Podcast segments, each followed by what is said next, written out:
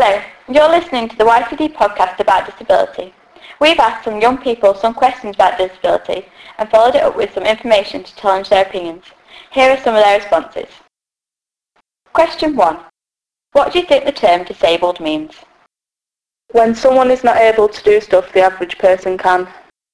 You're not like people call everyone else normal. Can't do what normal people are supposed to do.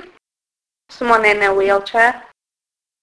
The law describes a person with a disability as having a physical or mental impairment which has substantial and long-term adverse effect on their ability to carry out normal day-to-day activities.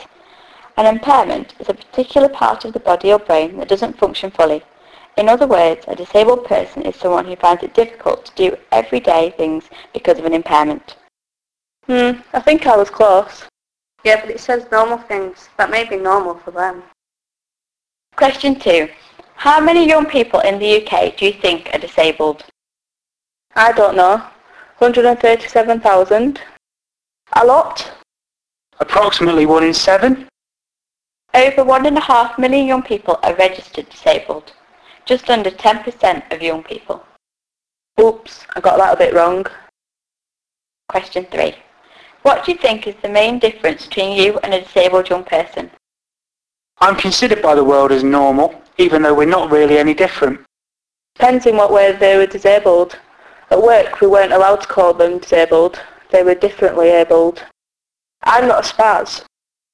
Although this may all sound complicated, disabled people mostly don't think about their impairments because of jobs, school, meeting friends, getting high scores in their computer games, etc. It's all at the front of their minds, just like anyone else. It makes sense. Yeah, I'd agree, because my dyspraxia is technically a disability, but doesn't affect me in my life and I can get around it. Question 4. What is the first thing you think of when you see a disabled person? Depends where I am.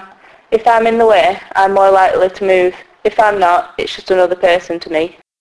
I'm not sure.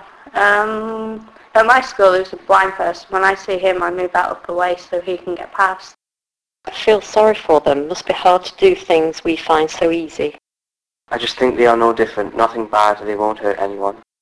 How lucky are they to be in that one in ten? What's wrong with them? Now that you've heard the views of other young people, the law and other sources, what do you think? Does this change your opinion on disability? What will you do next time you see a disabled person? Go on then, go discuss.